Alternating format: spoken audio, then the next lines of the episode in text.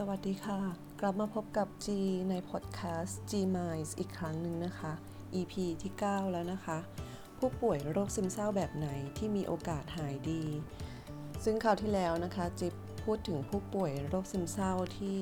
มีโอกาสเป็นเรื้อรังไม่หายขาดไปแล้วนะคะ วันนี้เราก็จะมาดูกันว่าผู้ป่วยโรคซึมเศร้าแบบไหนที่มีโอกาสหายดีกันนะคะ ซึ่งข้อมูลก็มาจากศูนย์ความรู้เทคโนโลยี โรคซึมเศร้าไทยอีกเช่นเคยนะคะ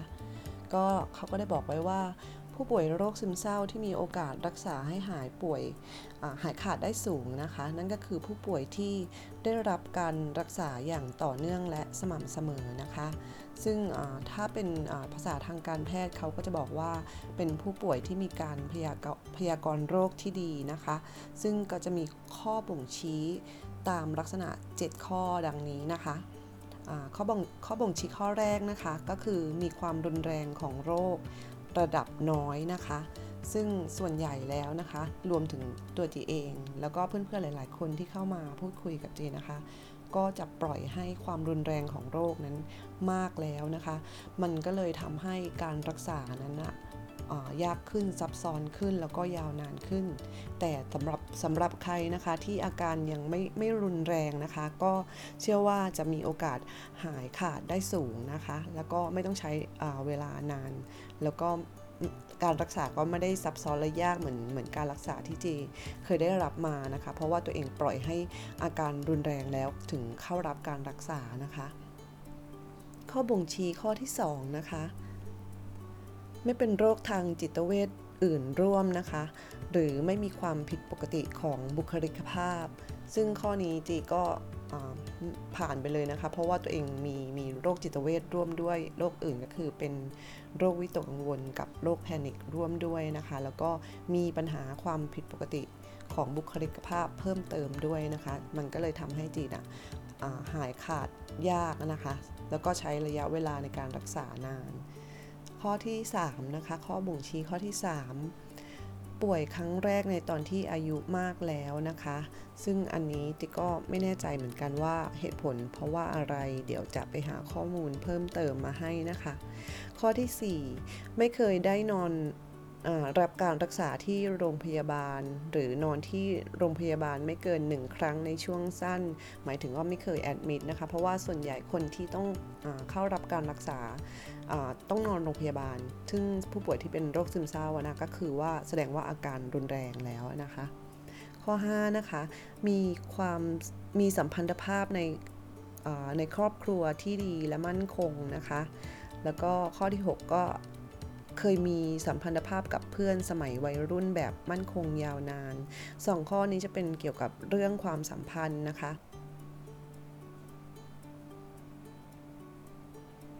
ค่ะก็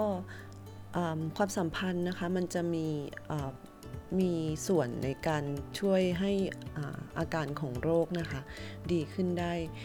เป็นอย่างมากเลยนะคะ เพราะว่าถ้าหากจิตสังเกตดูนะคะ ทั้งจากตัวเองแล้วก็จากเพื่อนๆที่เข้ามาพูดคุย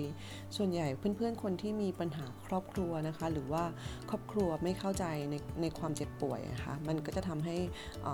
เขานะคะมีความรู้สึกเหมือนกับ ขาดกำลังใจ ขาดคนสนับสนุน ไม่มีคนเข้าใจและจะทำให้ส่งผลให้อาการเนี่ยแย่ลงนะคะ ซึ่งตรงนี้มันก็มีผลต่อการรักษาเป็นอย่างมากเหมือนกันนะคะ แล้วก็ข้อบ่งชี้ข้อที่ 7 นะคะ ก็คือเคยมีการเข้าสังคมทั่วไปที่ดีอย่างน้อย 5 ปีก่อนป่วยนะคะ อันนี้ก็จะเป็นลักษณะเหมือนกับการที่ว่าเราจะต้องปรับตัวเนื่องจากความเจ็บป่วยทำให้เรามีมีปัญหาความสัมพันธ์ แล้วก็ไม่สามารถอยู่ร่วมในสังคมเหมือนคนปกติทั่วไปได้ แต่ถ้าหากคนที่มี